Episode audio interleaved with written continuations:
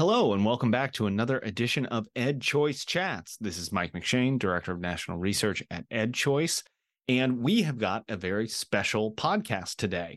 At the end of April and beginning of May, we put a poll in the field surveying America's teachers.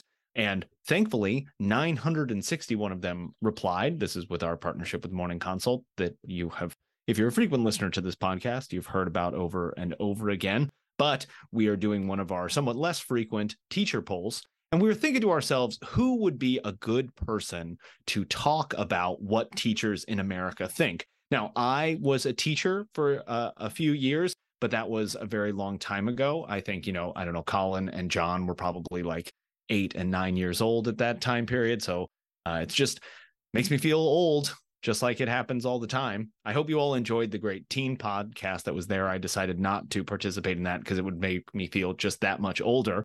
But the guys did a great job with that, and I appreciate it. But we thought, who could possibly be better than our wonderful colleague, Margo Foster? And Margo was a teacher quite recently and actually left the classroom to join EdChoice. So I think given that she is the person who was in the classroom the most recent on our team at EdChoice, she sort of drew the short straw and is going to join us on the podcast today. So you will hear other familiar voices, John Kristoff, Colin Ritter, who are also participating as usual. But I think the real star of the show, the belle of the ball, is Margo. So, Margo, thank you so much for joining us today. Thanks for having me, Mike. I'm excited to be part of this today and excited to get some thoughts out there with you guys and the best team at EdChoice. And Margo is in true like teacher fashion. It's solving problems, it's improvising. Margo is actually joining us from her car. And yet her car might as well be like a sound studio. Cause at first I saw she was calling in from her car and I was like, well, I don't know how this is going to work. And the audio is fantastic. So just like uh, the teacher that you are, solving problems, it's a wonderful thing to see. So I think I'll throw the first question to you, Margo. You've had a chance to look at our survey. And again, those of uh, you that are interested, you can always go to edchoice.morningconsultintelligence.com and find the most recent version of our, our survey uh, and all of the cross tabs and the actual questionnaire. All of that's available. But maybe just kind of big picture. Is there anything that surprised you? I mean, again, sort of taking your own experience of being in the classroom recently, we asked a whole battery of questions about everything from well being to thinking about public policy to thinking about practice. So, what maybe was most surprising to you? Honestly, Mike, the thing that was the most surprising to me was like a correlation between two things. And I think we highlighted it as one of our greatest findings, but it was the correlation between pessimism in general for teachers to be pessimistic about the profession but then they are still promoting the profession. I thought that that was interesting how pessimism is going up and promotion is also going up. I don't know how that is. I don't know what's going on there, but I was also a little bit alarmed by some of those numbers as well. So, for folks that are listening, we asked this net promoter score question that some of you may be familiar with. You might have gotten it in a survey after you've stayed at a hotel or shopped at a Home Depot where we ask people on a scale of one to 10, how likely are you to recommend teaching to like a friend or family member? And you basically can create this net score by you take the high numbers and you subtract the low numbers from them. And as Margo pointed out, we see this sort of interesting disconnect where across several dimensions, teachers say that they're not necessarily happy, but a very large number of them still say, "Hey, uh, you should participate in this." I don't know, John or Colin, did something stand out to either of you? Yeah, so we asked teachers a plethora of questions about school safety. This was obviously the first teacher podcast after the tragedy in Nashville. And we asked them about specifically do you support or oppose your local school district allowing teachers or administrators to carry a firearm in school? And the reason I find it interesting is because when we first asked this question of teachers, which was last summer, immediately following the Uvalde shooting in Texas, about one in five teachers said that they would support a policy allowing them to carry a firearm in school. So, flash forward to today, and now we're seeing 42%. So, truly double the amount of teachers have said that they would support carrying a firearm in school compared to roughly a year ago today. So, that proportion has doubled. And I thought that was pretty interesting. the proportion is highest amongst charter school teachers. 45% of them said that they would be willing to support a policy that allowed them to carry a firearm. Private school and district school teachers were roughly two and five teachers supported that policy from private and, dist- and, and public schools. So, yeah, I thought that was a pretty big jump. I guess I really wasn't expecting that large of a jump, but I think it makes sense. It's about half of parents that support the policy for context. So parents are typically, from what we've seen in the last couple teachers polls, parents are more accepting of this policy. Teachers have been a little bit more skeptical, but the jump from 21% to 42% I thought was pretty significant. It, it raised an eyebrow.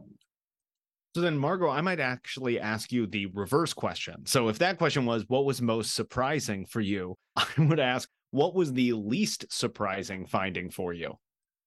Yeah, Mike, there were a few things that were not super surprising, but the one that jumped out to me was that according to the survey, it says that uh, about half of teachers under 55 had considered leaving the profession. So when you look to the left and right of you, you know, like two and four, one and two, like that is never surprising because just considering it, there's a lot of troubles that come with teaching and a lot of frustration that can come with it. So, yeah, a lot of people are considering leaving. Now, I would love to see what that means, like how many people have actually left and what that what that percentage would be like. No, I think that's very true. It's always an interesting question of like, well, have you considered leaving? Well, I've considered doing a lot of things, but that doesn't necessarily, you know, I considered playing in the NBA, but I don't think that was going to really pan out for me. But no, I think that's a very that's a very good point. Um, John or Colin, did anything I would say that sort of stood out for you because it didn't stand out, you know, that it just it wasn't surprising, it was something you expected to see? For me, something that jumped out as something relatively obvious was the couple questions that we had on teacher preparation. And I guess I'll preface this by saying that there are a lot of people out there in education research world who are much more of an expert on this topic than me, but I did watch, you know, my spouse go through teacher preparation through a, a transition to teaching program. And she had a lot of frustrations through the process. And I was kind of watching her go through it. And so I have some priors going into questions about teacher preparation. So, one of the questions that we asked was how much did your institution and the curriculum and preparation in the institution prepare you for a variety of the following content? So, for example, how much were you prepared for teaching in public district schools or private schools or charter schools or online schools? And there's a few more. Unsurprising to me, teachers were most likely to say that they felt that their teacher preparation prepared them for teaching in public schools. And this makes a lot of sense. I mean, in fairness, most teachers in the country are public school teachers. Now, that said, if you live in, in a choice rich area, as you know, central Indiana, where we live, is, is one of those areas, there are all sorts of non traditional schooling options. And if your teacher preparation program doesn't account for just changes in what is possible or changes in what expectations might be. I mean, even when you have an open enrollment district and different schools are kind of specializing or kind of marketing themselves in different ways, as you have the case with Indianapolis high schools, there's a certain level of adaptation I think that teacher preparation should be undergoing to kind of adapt to the times different relationships with curriculum, different expectations for how much teachers are expected to generate their own curriculum versus working with something that the that the school has, uh, which is maybe much more the case in a in a charter school or private school type of situation. I guess I should say that you know in the following question, most teachers still felt that they were prepared to teach in a private setting or a charter setting or something like that. Um, which I'm, I'm also not surprised, and I'm sure that you know most teachers would be just just fine eh, you know transitioning to an, to another setting uh, with with some adaptation but uh, there is eh, that said there is a very clear distinction that uh, teachers feel that their teacher preparation is very targeted toward teaching in public district settings. So for people in the audience in in choice world you know it is one thing to provide options for children's education but something that will boost diversity of options going forward will also be a system where teachers can do lots of different things. And there are lots of teachers who feel comfortable in, in lots of different settings and don't feel funneled into one particular kind of system or expectation. And again, there are a lot of other people who are more experts on this than me. My expertise on this comes from secondhand research and secondhand experience. But uh, our survey responses, I think, reflected both of those. John, you bring up a good point. I actually was lucky enough to be graduating my teacher accreditation program during COVID in 2020. And I remember we almost didn't graduate because they weren't able to bend the rules and try to figure out things so that we could continue on into the world of education as we were needing teachers who were dropping left and right when COVID started. And it was an interesting time. I remember sitting on the couch with my mom and literally looking at her in the eye and being like, Am I graduating this year? Are they going to allow me to continue because now I'm teaching online instead of in person? And there were times where it was about a 70% shot that I was not going to graduate that year. Yeah, I think we can see some more flexibility in the way that teachers are being prepared for the classroom. So the last question, which I'll start, maybe I'll throw out Margo to you first, and then everybody can kind of chime in on, is just the sort of one big takeaway. Like if you could only share one finding from the survey with teachers that you know, what is that one thing that you would share? Margo, I'll throw it to you first, and then uh, John and Colin, if if you want to jump in afterwards, that'd be great. So this one was a hard one for me to go through all of the information it's all so good. And to point out a few things, but I think the biggest one that I wanted to point out was how teachers view school and how parents view school and what the purpose of K through 12 education looks like. And what I'm looking at is grades K through 8 specifically. Parents were believing that core academic subjects was the most important thing, and teachers have that listed as their third most important thing. I think that just goes to show how choice and choice rich environments would benefit both teachers and parents because you find that once you get in the right school system, your views are going to align. You're going to have a better opportunity for your child because you agree with what's going on in that school, and vice versa. Like teachers will be happier because they're teaching according to what their priorities are and they're teaching to the parents who believe that that is the priority of education. That was the one that i was looking at the most but we had quite a few where teachers and parents were just slightly misaligned and it just goes to prove that like choice rich environments will ultimately be something that benefits all people involved in education. So i thought that that was interesting. Something that i'm always drawn to and this is this trend does not change much from teacher survey to teacher survey but i'm, I'm always drawn to it. The uh, difference in net promoter scores margo touched on the this net promoter question earlier. Something that's worth noting is how a teacher's likelihood of promoting the profession seems to be heavily correlated to whether they teach in a district school or not. So just to relay some of the numbers we basically uh, put these people into three categories. If you say on a scale of one to 10, you're like a nine or a 10 of likelihood of recommending the teaching profession, then we consider you like a promoter, nine or 10. If you're a seven or eight, we consider you just kind of passive. Uh, and if you're like a zero or six, we consider that a, a, a detractor, which seems like pretty standard for this type of question. You know, if you give a six to a hotel, they're probably not super happy with that response to carry over Mike's analogy from earlier. So, district school teachers, 29% are promoters and 50% are detractors. And so that you don't have to pull out your phone and do the basic math, that means that uh, district school teachers are 21 percentage points less likely to uh, be a promoter as opposed to a, a detractor. In comparison, private school teachers are 34 percentage points more likely to be a promoter compared to a detractor. Charter school teachers 42 percentage points more likely to be a promoter than a detractor.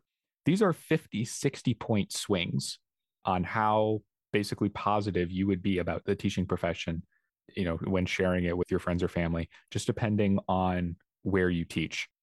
And I think a lot of people, perhaps a lot of people who are very supportive of the public school system might assume that there's some demographic variable here over, you know, public school teaching is harder. So, of course, there's less likely to be a promoter because it's a more specialized skill or whatever. I'm just kind of carrying through these arguments in my head. And when I look at the crosstabs for this question, I'm really not sure that that's true, that that's exactly the case. You know, for example, suburban teachers are actually more likely to be a detractor than teachers in urban settings. And when you just kind of look at demographics, high poverty areas, you know, high disadvantaged areas tend to be concentrated in urban areas, and that tends to be where the high cost of education is. Those people are still more likely to promote the teaching profession than people in suburban settings. So, what that tells me is it doesn't really have anything to do with the student population and that making a difference. In addition to that, a lot of charter schools, a lot more than people expect, specialize in serving disadvantaged populations. That's certainly true in Indianapolis, where in the IPS district boundaries, charter schools serve a higher percentage of disadvantaged youth than the public schools do, even in the urban core of Indianapolis. So, you know, we didn't narrow down the survey to those people, but when you're talking about a 50 or 60 point swing, it's not student population. And the crosstabs, I think, don't bear that out.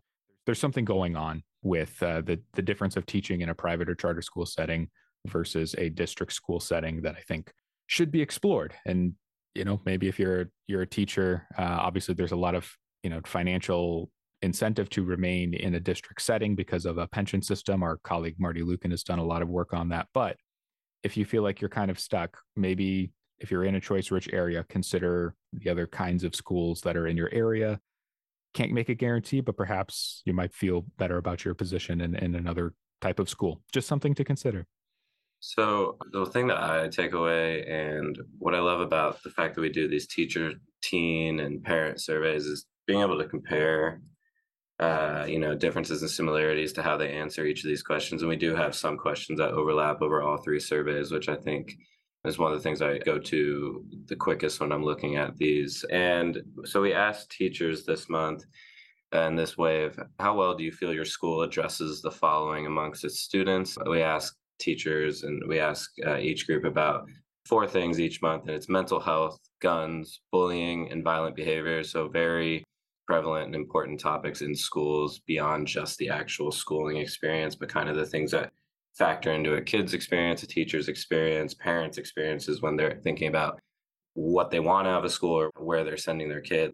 When people were envisioning the idea of school, this is not how, how to deal with guns and mental health was probably not at the top of their list of big worries, but here we are today where it is.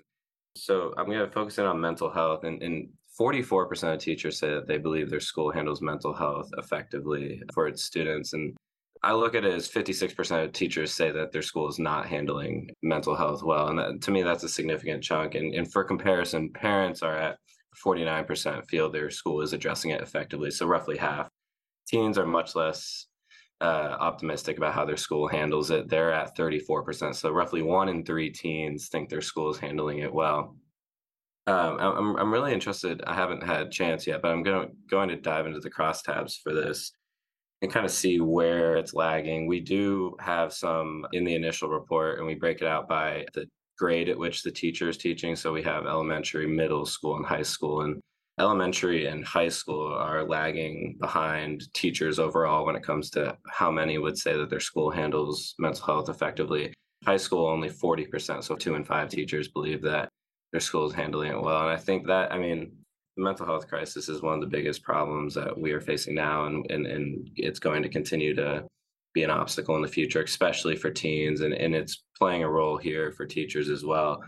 And that to me is just another example of choice is blown up in 2023 and it, has been around, but it's it's had a very big year in terms of uh, advancing in legislatures across the country and more states have adopted it and it's kind of under the pretense that if a school is not meeting the academic needs of a student then that student deserves options. And i believe mental health should exist in the same breath. If a school is not doing enough to support the mental health of your child in the student that student deserves options. And these results from the teachers showing that more than half the majority of teachers believe that their school is not effectively handling mental health just kind of shows that this is a serious problem and it's not being handled as well as it should. Parents are most optimistic, but to me, I put a little bit more weight into the teachers and students' observations of the school, considering they're just a, a, little bit closer than the parents. But you know, the parents' opinion is significant too, and, and they're not convinced either. It's it's about a coin flip whether parents think their school is doing well with mental health. So yeah, it's that was my biggest takeaway, and I'm hoping to see these increase in the future. But it's really interesting to see the comparisons between parents, teachers, and, and teens here, and teachers are not convinced. Well, Colin, John, thank you so much for your participation as usual. And a special thank you to Margo. I hope that this is not the one and only time that you participate in this podcast. And we'll bring you in for not just teacher related questions, but for general purpose as well. Thank you so much for taking the time to join us today. And thanks everybody for listening. And I can't not forget I can't not forget. I think I turned myself around on that one. I don't want to forget to thank Jacob Vincent, our wonderful podcast producer, who puts this all together. And I look forward to chatting with all of you again. We'll have a new poll out shortly, our general population poll that you've come to know and love. You can always check out the resources edchoice.morningconsultintelligence.com. And I look forward to talking to all of you again on another edition of Ed Choice Chats.